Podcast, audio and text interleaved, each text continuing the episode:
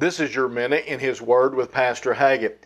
In 1 Peter chapter 3 and in verse 12 the Bible says, "For the eyes of the Lord are over the righteous, and his ears are open unto their prayers, but the face of the Lord is against them that do evil." It's a great blessing to have the eyes of the Lord watching over you and to have his ears open to your prayers. Those who know Jesus Christ as their Savior are blessed beyond measure to have the privilege to have the Lord continually watching over our every need and our protection. It's not so for those who do evil and don't follow Him. So today, lift up your voice and thank the Lord for His vigilance in your life and take heart knowing that He is there for you at all times.